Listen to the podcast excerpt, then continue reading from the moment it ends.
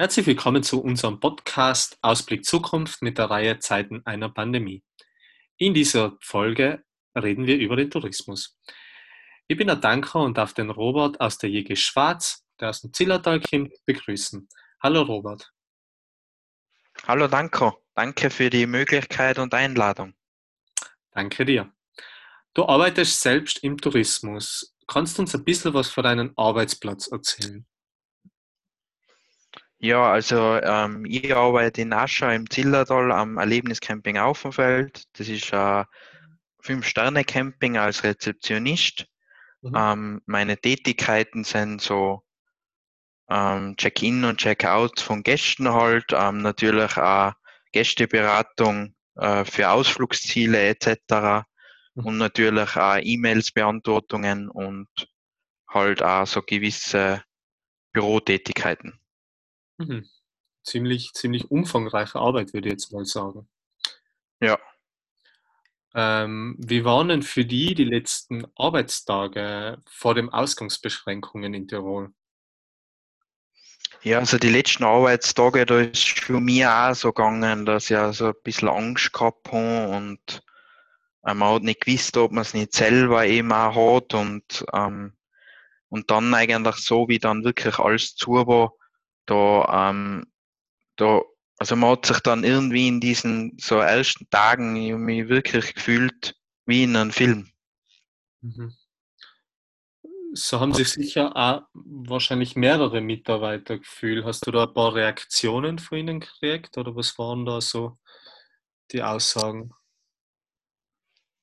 Ja, also ähm, sie haben schon ähm, sie haben schon auch Reaktionen in gewisser Maßen gezeigt, aber ist so eigentlich, äh, man hat eigentlich eh so gesehen mit den Beschränkungen und mit dem Tourmachen dann das äh, dann eh relativ gut gelöst. So. Mhm. Ähm, bist du persönlich, also oder seid ihr persönlich selbst gekündigt worden oder hat man euch in Kurzarbeit gesetzt? Weil normalerweise werden die meisten ja wirklich gekündigt. Gell? Ja, na, man hat uns dann eigentlich so nach einigen Tagen seitens der Geschäftsleitung kontaktiert und es hat dann die Möglichkeit gegeben, dass wir in Kurzarbeit geschickt werden, mhm. was auf der einen Seite wirklich eine super Möglichkeit war, mhm. ähm, weil das ja wirklich äh, ein Angebot oder ein Modell ist, wo wir dann äh, gleich einmal uns informiert haben und dann gewusst haben,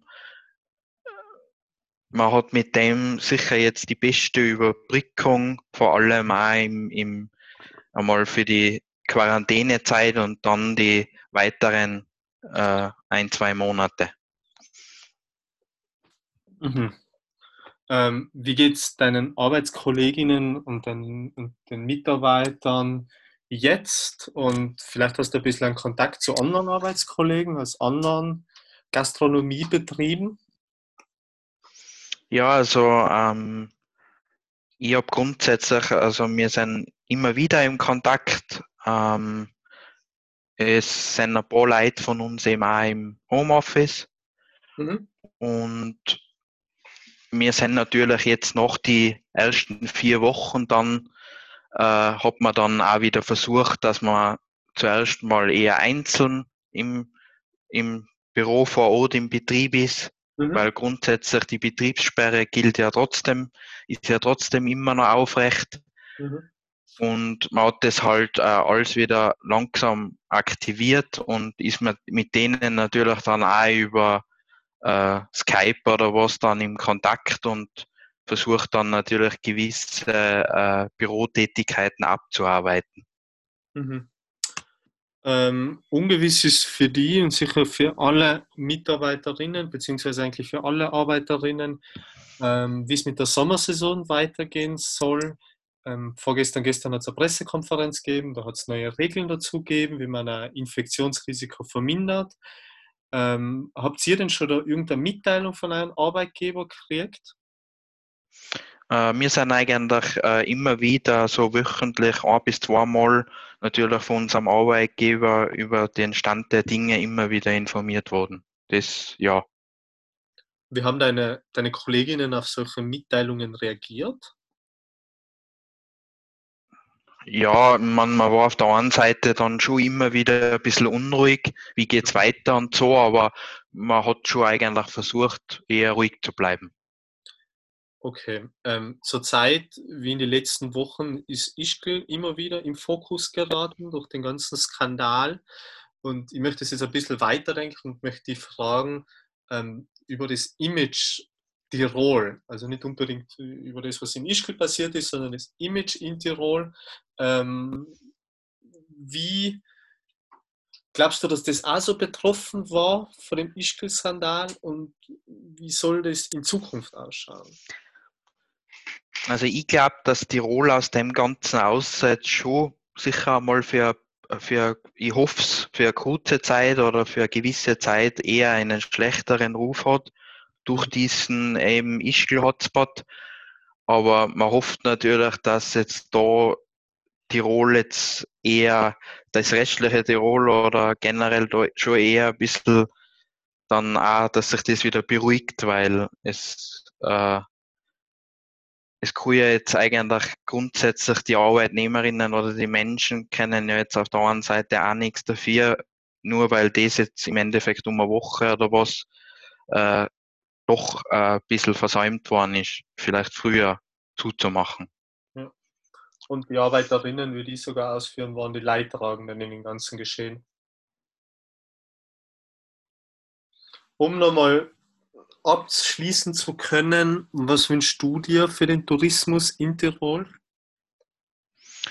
Also ich wünsche mir für den Tourismus in Tirol vor allem, äh, dass, äh, dass es dass man aus, aus dieser Krise vielleicht jetzt ein bisschen dann aus dem lernt und dass man mehr auf einen Qualitätstourismus setzt, mhm. äh, mehr für die, für die vor allem Beschäftigten im Tourismus gerechte Löhne, faire Arbeitsbedingungen Mhm. Ähm, auch in Richtung mehrer Ganzjahresanstellungen, mhm. ähm, dass man wirklich diesen, dass man wirklich auf einen qualitätsvollen Tourismus setzt und nicht auf Quantität. Das heißt nicht, dass man, dass man sich nicht, äh, nicht im Fortschritt weitergeht oder was, sondern dass man einfach nicht noch größer wird, sondern dass man einfach auf das baut, was man hat. Mhm und das auch, das auch natürlich äh, verbessert. Mhm. Und dass es vielleicht auch wirklich mehr Ganzjahresanstellungen in diese Richtung geht eben. Gut, dann sage ich nochmal danke, dass du dir so viel Zeit genommen hast und danke für deinen Input. Danke dir, danke und noch schöne Zeit. Danke.